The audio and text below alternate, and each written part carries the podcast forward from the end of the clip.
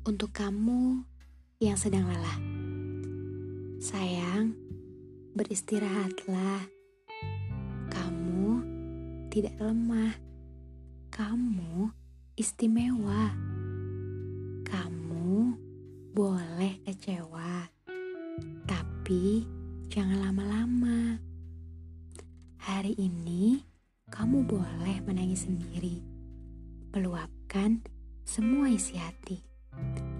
Tapi janji ya, besok kamu bangkit lagi.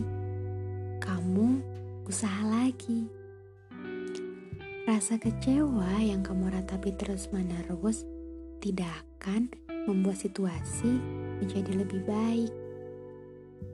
Eh, lihat deh dirimu sekarang. Jauh lebih kuat dan hebat Tahu gak sih bahwa kamu sudah mendapatkan banyak pelajaran berharga atas kegagalanmu itu?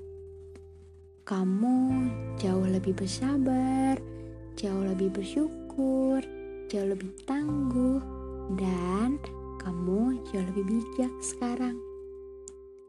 Coba lihat deh jalan pintas yang Tuhan berikan untuk kamu kan Tuhan tuh adil. Dia tahu apa yang kamu butuhkan, bukan yang kamu inginkan. Kamu tahu nggak?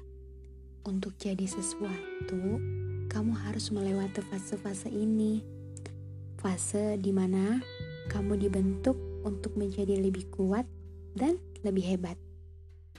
Asal di fase-fase ini kamu bangkit kembali, kamu usaha kembali ya.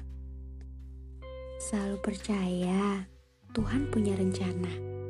Iya, rencana indah buat kamu nanti. Asal kamu tahu, kamu hebat, kamu kuat. Pokoknya, kamu harus semangat.